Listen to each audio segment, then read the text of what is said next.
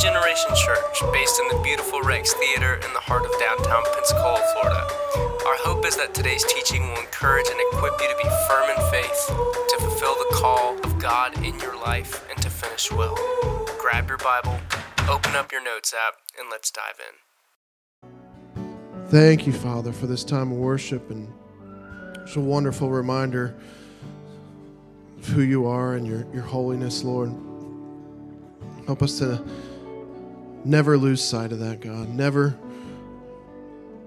wander from that thought of who you are and, and what you do for us and the strength that we have in you, God. Thank you, Lord. So, when times get tough and when we go through hard things and um, the world seems to be falling apart around us, one thing that's really, really powerful to do is to go to Scripture um, and remind yourself of the promises of God. Um, the Bible's full of promises of God's protection, of His love for us, and uh, the safety that we have in Him, and all the different things that we inherit in our sonship of, to, to God. And a place that I always find myself seems like is in Psalms, right? So in Psalms, uh, there's many, many, many different promises of God. There's 150 Psalms in the Bible, and um, there's just so many good ones. But one that I always came, seem to come back to um, when I feel down or when I feel that I need encouragement is Psalm 112. So I just wanted to share that with you this morning and really let the let the Scripture um, minister to you. So it's going to be on the screen, and I'm going to just just close your eyes or read along if you want, but in, whatever you do, make sure it just ministers to your heart and your soul. Praise the Lord. How joyful are those who fear the Lord and delight in obeying his commands. Their children will be successful everywhere. An entire generation of godly people will be blessed. They themselves will be wealthy, and their good deeds will last forever. Light shines in the darkness for the godly. They are generous, compassionate, and righteous. Good comes to those who lend money generously and conduct their business fairly. Such people will not be overcome by evil. Those who are righteous will be long remembered. They do not fear bad news. They confidently trust the Lord to care for them. They are confident and fearless and can face their foes triumphantly.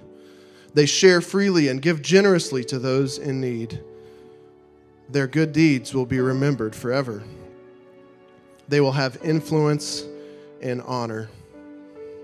The wicked will see this and be infuriated. They will grind their teeth in anger. They will slink away, their hopes thwarted. Isn't that good?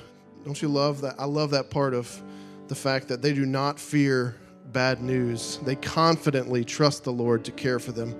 There's a lot of bad news going around, um, but we know that God is our security. God is where our kingdom lies. We don't rely on um, the earthly government. Thank you, thank you, Lord. But um, we rely on Him. So just remember that that um, if we really do strive to be like Jesus and strive to be holy and thirst and hunger for Him, that He's going to take care of us and He's going to protect us. So, Father, we thank you for that, Lord. I, I just ask that you would help us, God, to be reminded of this scripture, Lord, that you gave us in Psalm 112. When times get tough, when when we feel emotional, when our, we feel heavy, and when we feel um, brought down by the world, Lord, that you're with us and you're right there beside us. Just help us to always turn to you in times of need, in times of trouble. And um, we just thank you, thank you for who you are and what you do for us, God. Um, I just give you the rest of this service, Lord, and thank you that we're here together. Thank you that every person is in this room for a reason and that you have something to show them and speak to them today. In Jesus' name, amen.